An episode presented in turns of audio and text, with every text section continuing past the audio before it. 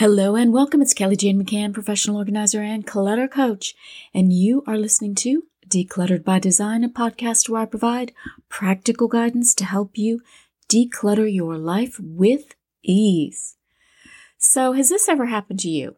You wake up, you realize that your schedule is jam-packed for the day, and not in a good way, packed with commitments that you are not looking forward to, perhaps even dreading.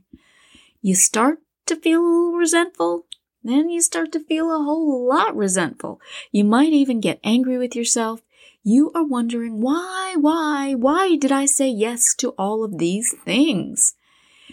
I think I know what happened because it has happened to me more times than I can count. When we are approached with requests for our time, for many of us, the default answer is yes. We don't stop and take any time to really think about it. And why do we say yes like this? Well, there are lots of reasons. We say yes because we want to be helpful. We say yes because we don't want to disappoint. A lot of us are people pleasers.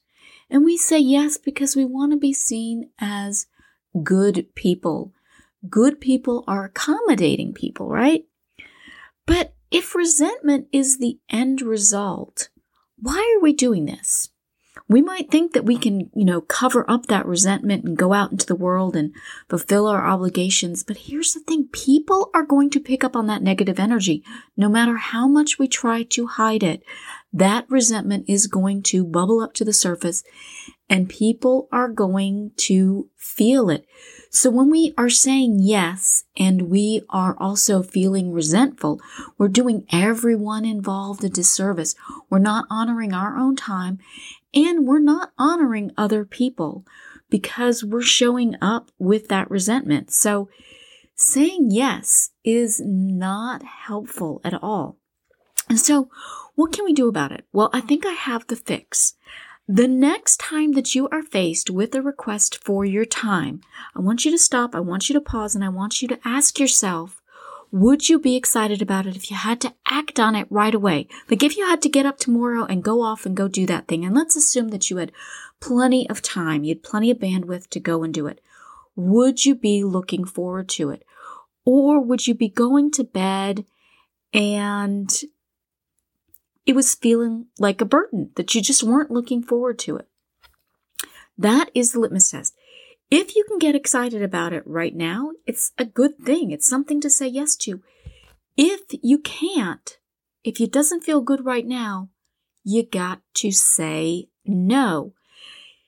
So you see, time doesn't make future obligations sweeter. If an activity isn't appealing to you today, time isn't going to make it more appealing. It's kind of like fruit. If you don't like bananas, you don't like bananas.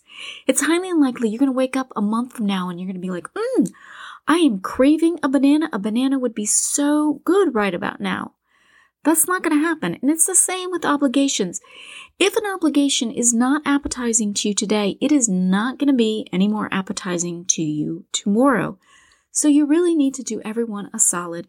You need to say yes to the things that you have absolute enthusiasm for, and you need to say no to those that you don't.